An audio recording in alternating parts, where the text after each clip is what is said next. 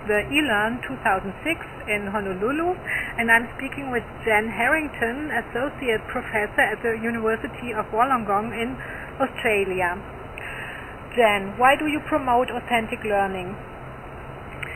Um, I think I've been interested in authentic learning for over 10 years now because I believe that a lot of the learning we do, especially in higher education, is so decontextualized and lacking in any kind of meaning for students that by giving them an authentic task, in fact what we're doing is giving them a reason for studying a particular area and the kinds of authentic tasks that I would promote are generally very complex tasks and ones that take quite a lot of time for them to.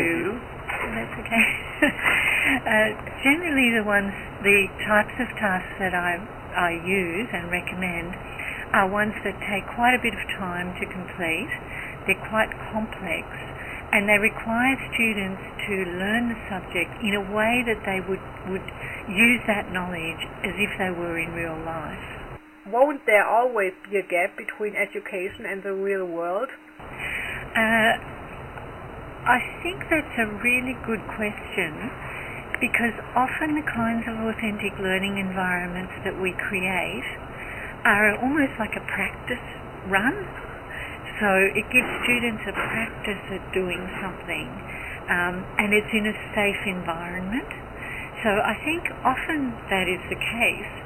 But sometimes, and some people who advocate authentic learning environments some people would say it really should be real, and often you can make it real by the tasks that you choose. For example, today I showed an example of a history teacher who instead of teaching uh, a particular historical subject, he gave the students enough information, enough resources, and a really good task to enable them to actually be historians.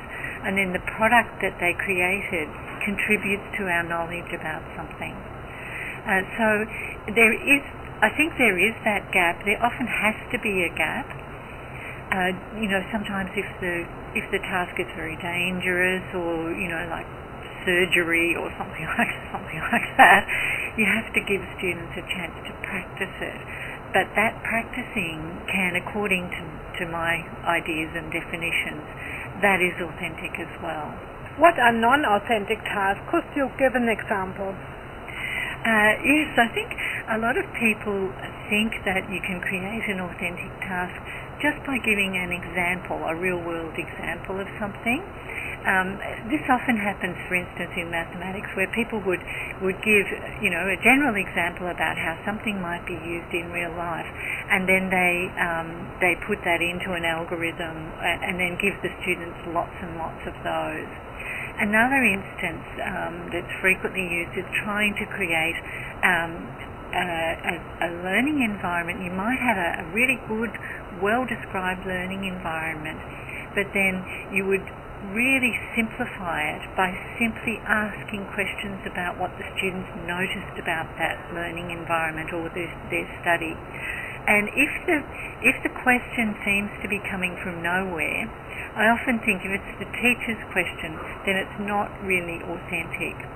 Um, there's other ones, other types of, of learning, in, uh, of uh, examples which are not uh, are not really authentic, but might appear to be, um, where where people try to limit the um, the parameters of the problem. And I gave the problem, the example of the question: uh, What would happen if somebody jumps off a speeding bus?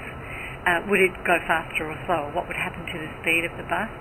But there's so many other contextual issues that come in. If somebody actually jumped off a bus, you know, somebody would notice. The driver might slow down because he's a bit shocked that somebody's jumped off the bus. Um, you know, there's lots of other factors that come in that mean that you can't really limit it to what you want the students to know about. So you need to have the problem in its full context with all the relevant information and you know, all the relevant factors that come in, and then the students have to really decide what it is that's important about those, what they need to know, and what they need to focus on. And now the last question.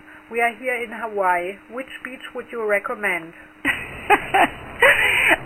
look, I've, uh, I'm so terribly engaged in this conference that I haven't actually been to the beach, but I do know a very good beach in Wollongong, Australia, that I can recommend.